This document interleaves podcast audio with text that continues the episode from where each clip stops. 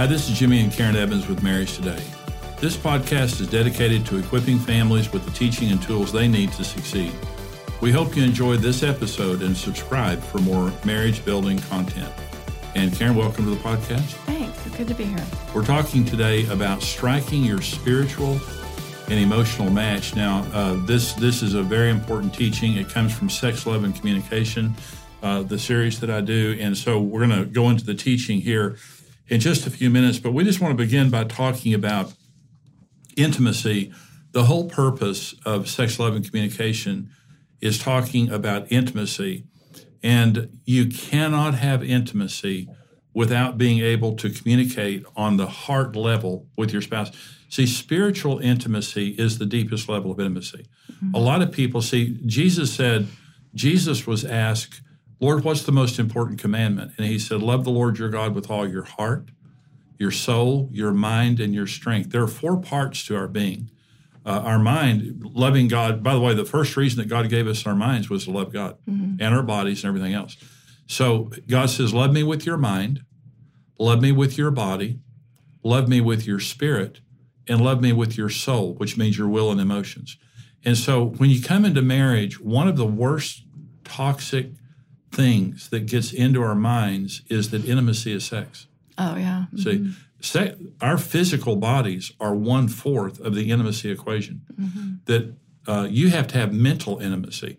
Well, you can't have mental intimacy if you're not talking. Mm-hmm. You have to have spiritual intimacy. That means praying and worshiping together, having having knowing God's will for our marriage, mm-hmm. those kinds of things. Emotional intimacy also comes from talking and and sharing our true feelings with each other and all of that. So when you and I got married, we had none of that, none whatsoever. We had sex, but that's all we had. And the sex wasn't as fulfilling because we didn't have any other elements in our marriage. Mm-hmm. So if you well, and I think though part of that's true, but the other part is one of the things I've always thought about our relationship when we first, you know, when we met and then it, through the time was that honestly we did communicate well. We communicated well, except when you didn't understand me or you didn't yeah. or you were being dominant you know just you know i don't want to talk about that because i don't see it the way you see it and um, you know so i agree with you communication is huge you know if you're not communicating about everything you know, like your values. Like that's why we have pre-marriage counseling, because you need to know each other's values. You need to understand each other from the perspective of, you know, what what do children look like in your marriage? What does money look like in your marriage? What is sex uh, communication? How you can have fun? In-laws. All these things are so important to they be talking about, and uh, come into a balance of respecting each other, but also talking about it. And you know, for you, you and I, that's what we did, and and from my perspective, though, um, I shut down because of your of the dominance that happened at the beginning of our marriage, and I just thought, you know, it's just too hard. It's just too hard to have feelings and express how I want to feel because you weren't respecting them yeah. and you didn't understand them. And so I did. I shut down and I didn't want. I I just you know I decided I'm going to try to be a better person with God and hopefully things will change. But um, I think it's just so important for for you to get help, and that's why you know outside counseling again. Sometimes you may just have to have some outside counseling. Absolutely, getting getting help is not a sign of weakness; it's a sign of wisdom. Mm-hmm. And we we did not have outside help. It was a miracle of God that we survived it. But what happened, Karen, was when we began to be um, intimate, mm-hmm. spiritually, emotionally, mentally, and physically, it transformed our marriage. Right. And I mean, it it truly it, it, was marriage the way that it was meant to be. And if you're struggling with these kinds of issues, just realize you're not alone. You're, you know, when we have marriage conferences, you know, we just tell people we're all in the same boat. Mm-hmm. You know, no one's perfect. We all have to deal with issues, but deal with them. Mm-hmm. It's it's not the fact that you have issues that causes a bad marriage. It's the fact that you're not dealing with them, or maybe you don't know how to deal with them. Well, we hope that this has been helpful to you today. Please subscribe if you haven't already. Leave a review. We love hearing from you. Now we're going to go to the teaching Striking Your Spiritual and Emotional Match.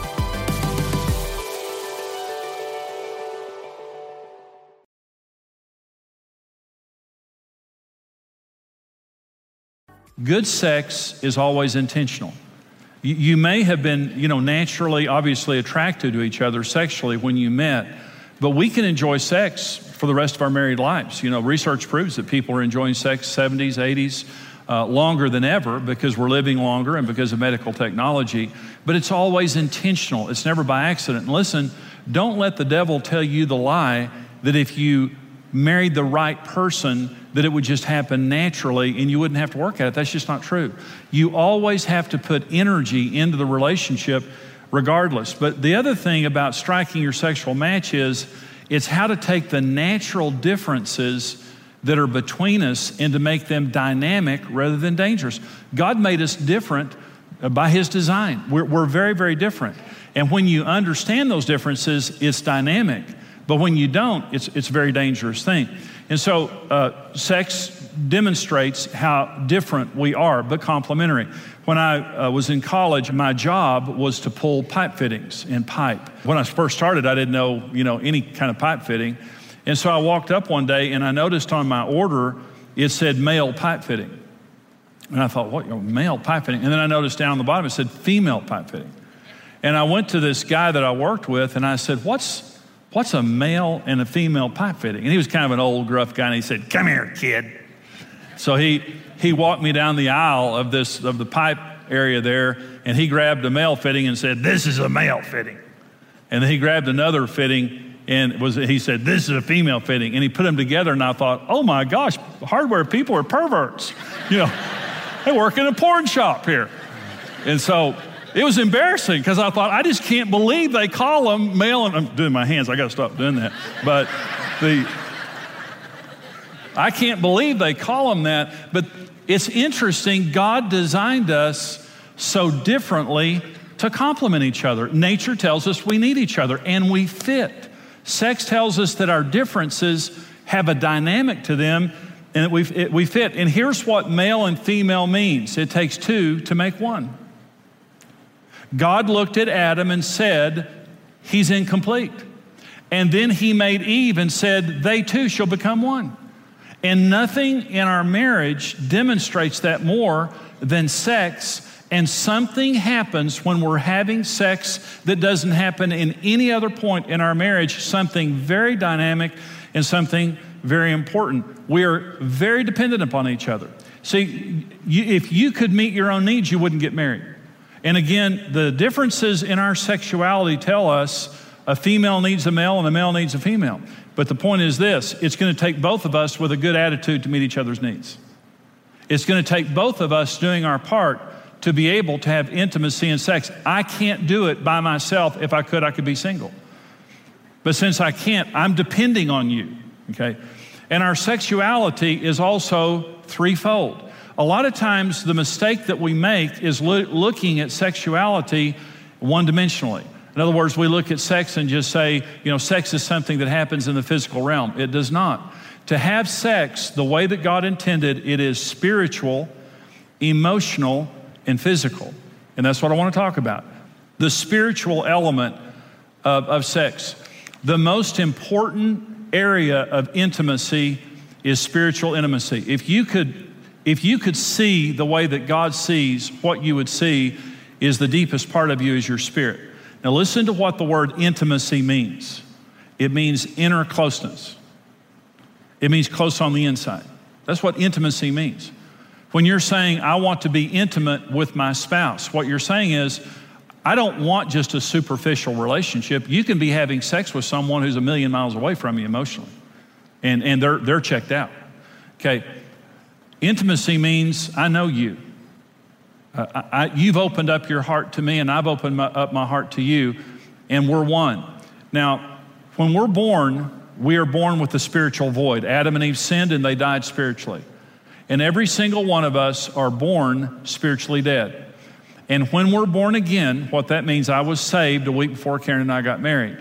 And being born again means the Spirit of God, there's a, there's a Jesus sized hole on the inside of us that money can't fill, that people can't fill, that a job or education can't fill. Nothing in life is going to fill the inner emptiness in my life until Jesus comes in.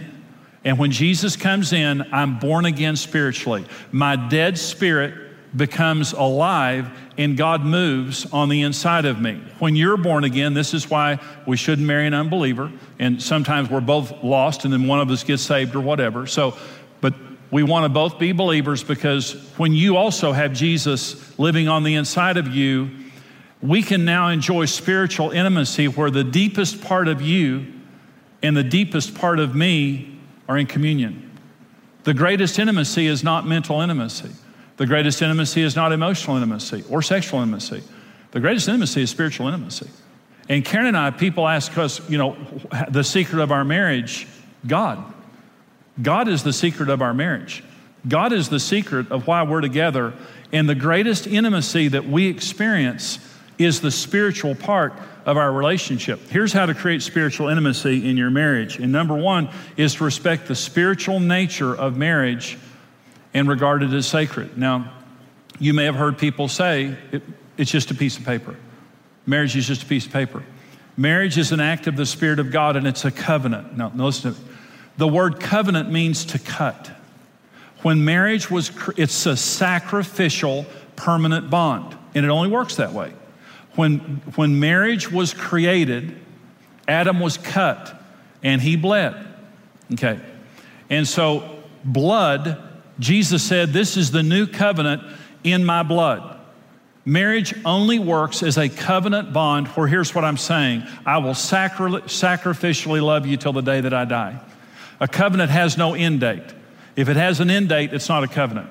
So this is permanent until death and it is sacrificial. That's the nature of this relationship. There's a covenant marriage and there's a contract marriage. A contract marriage is what we have in America, and it's cheap and it's as worthless as the paper that it's written on. A contract marriage says this I'm going to protect my rights and limit my responsibilities to you. I've got one foot out the back door if you mess with me.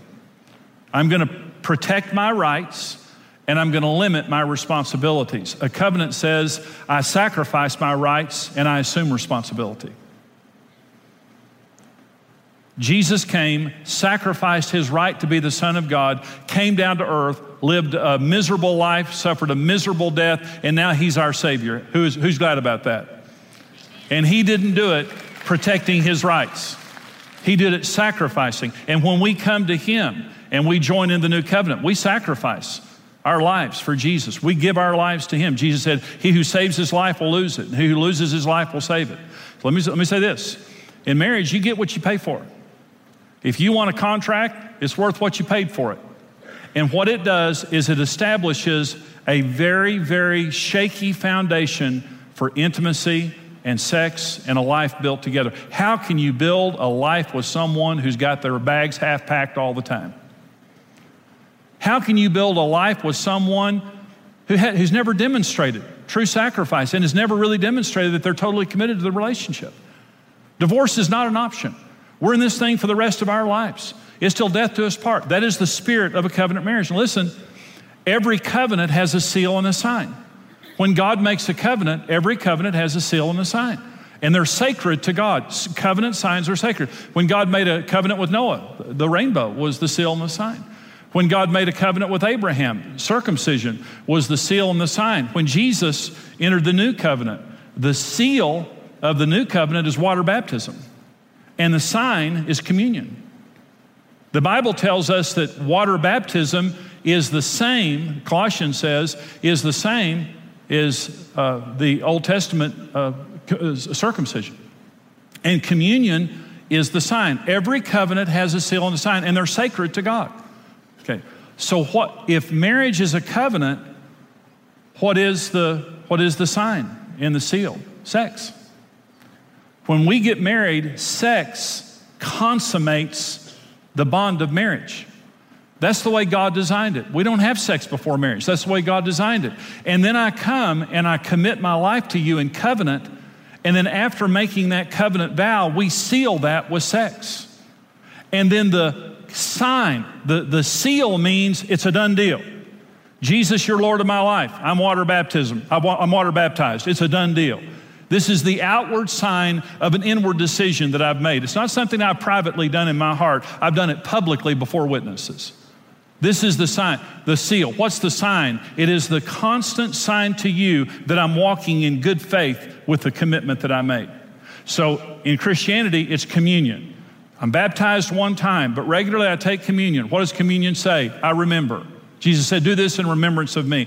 I remember, Jesus. I remember what you did for me, and I remember the commitment I made to you. I'm walking in good faith, and I'm bearing the sign of the covenant that we have together. What is the covenant sign of marriage? Sex. Every time I'm having sex with you, what I'm saying is, I remember the commitment that I made, that sacred covenant that we made. And I may not like you right now. I may be ticked at you right now. I may have 300 other things to do right now, but I'm going to have sex with you just to remind myself of the commitment that I made. And my attitude will be better afterwards, I'm sure. I'm hoping. That's a good marriage to the degree that you're pure in sex. And I'm not talking about being a prude because God wants us to enjoy sex and have fun having sex in marriage. To the degree that you're pure is to the degree that sex will be fulfilling for you. I've never met a sex addict that was fulfilled. Ever, ever, ever, ever. Sex addiction is a bondage and it sucks the life out of you. But when you commit yourself to one person, to be intimate with one person, that's how sex becomes special. And we just tell ourselves sex is sacred. It's something only between us, and I'll never justify taking it outside of our marriage. And, and if I'm tempted, I'm wrong, and I'm going to take it to Jesus and, and become accountable.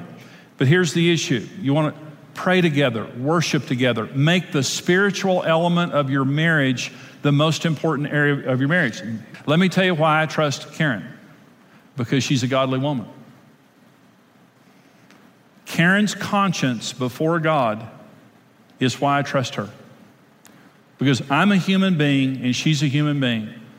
And we, we're not better than anybody else, and anyone can fall. I could fall sexually. Absolutely no doubt about it.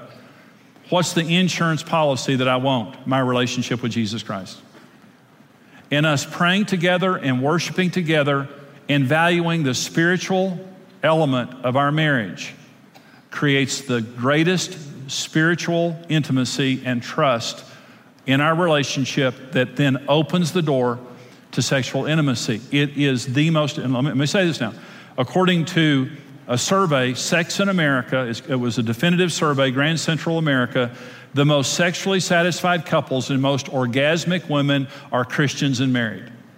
It puts into men and women's minds this picture well, if you're married and you're a Christian, well, you know, you're having sex, but the fun is out in the city being single and sexual. The, fun, the fun's out there on the dark side. It's exactly the opposite. Those people have less sex and less satisfying sex. The best sex is in a Christian, monogamous, heterosexual, committed marriage.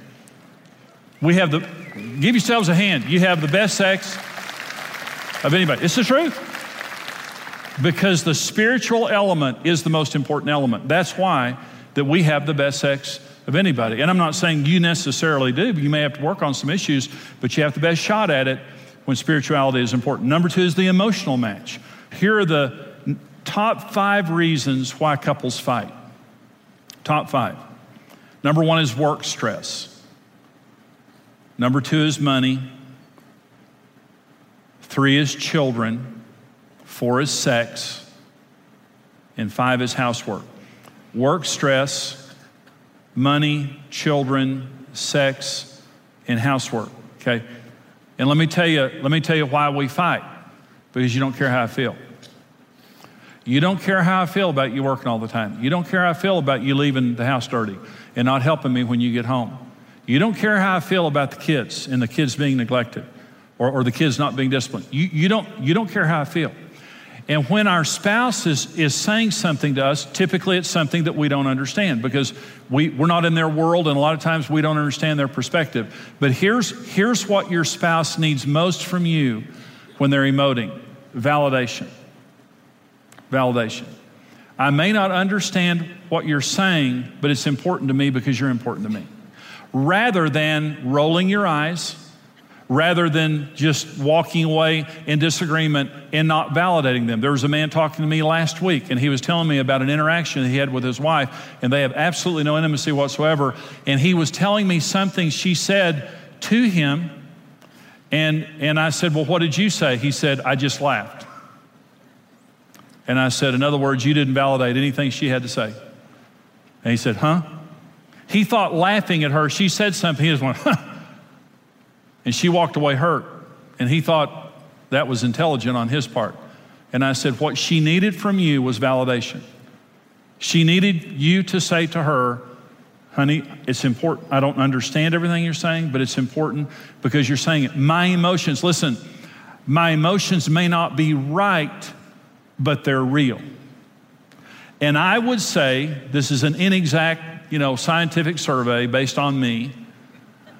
I would say half the time I'm talking to Karen, my emotions are real but not right. Half the time. So when I'm talking to her about something, my, my emotions aren't right. I, I, can think of dozens of examples of times I've been talking to Karen about, Karen about something, and my, but they were real. And so when I'm talking to Karen and I'm talking to her about how I feel, I'm not attacking, I'm, I'm just telling her how I feel. Here's what I need from her is, I, Jimmy, that's, that's important. You know, I validate how you feel. I, I may not agree with it, but I validate. And when you validate the way that I feel, listen, and I don't have to pay a price for being honest. Research proves that couples who never disagree have bad marriages. I'm, I'm not talking about fighting all the time. I'm talking about giving your spouse the right to disagree without paying a price. I'm hurt. I'm frustrated. You're, you're not helping around the house. I feel strain, i feel like I'm, I'm taking care of the kids all the time by myself, and you don't care. I feel like you work all the time. I feel like your friends are more important than me. I feel, I feel, I feel. And emotional intimacy comes from the place of saying to your spouse, Are you doing okay? Now listen, you're not a good husband until your wife tells you you are. You know, you can go buy yourself one of those world's best husbands t shirts. It's better for your wife to buy it. Because if you buy it for yourself, you're just trying to let her know. But if she buys it for you, she's trying to let the world know. You're not a good wife until your husband tells you you are. And here's what makes a great marriage is sitting down with each other and saying, Am I doing a good job? Are your needs being met? Am I, am I hurting you? Is there anything I'm doing that's frustrating you? And sitting down sincerely and without any defensiveness and saying, except for serving Jesus, my most important mission in life is to fulfill you. I know you depend upon me for that. You can't fulfill yourself or we wouldn't have gotten married. And I don't want to strand you in a loveless relationship as I go do something else and take you for granted. Am I doing a good job? How can I improve? And when you have two people that, that conscientious, and are willing to open up and not be defensive and now listen to what your spouse is saying. Karen and I today can open up with each other and talk with each other without fear. But I remember when I didn't want the answer to that question, I would have never sat down with Karen and asked her because she would have answered it. And I would have had to have changed. So, emotional intimacy simply means this I care about your emotions. They might be right or wrong, but they're real. And if I agree or disagree, I will validate what you're saying and give you the right to express it without paying a price, unless you're being cruel, unless you're being mean or something like that. But I want us to have an emotional intimacy, and I want us to be our safe place to each other. Hey, this is Brent Evans with XO Marriage, and I want to thank you for listening to the Marriage Today podcast. We believe your marriage has a 100% chance of success if you do it God's way. If you enjoyed today's teaching and want to keep learning, hey, subscribe to the Marriage Today podcast and take some time to leave us a review. Your reviews help us spread the word and can encourage someone else in need. For more great marriage content, check out xomarriage.com where you can see all of our marriage building resources, articles, and live events.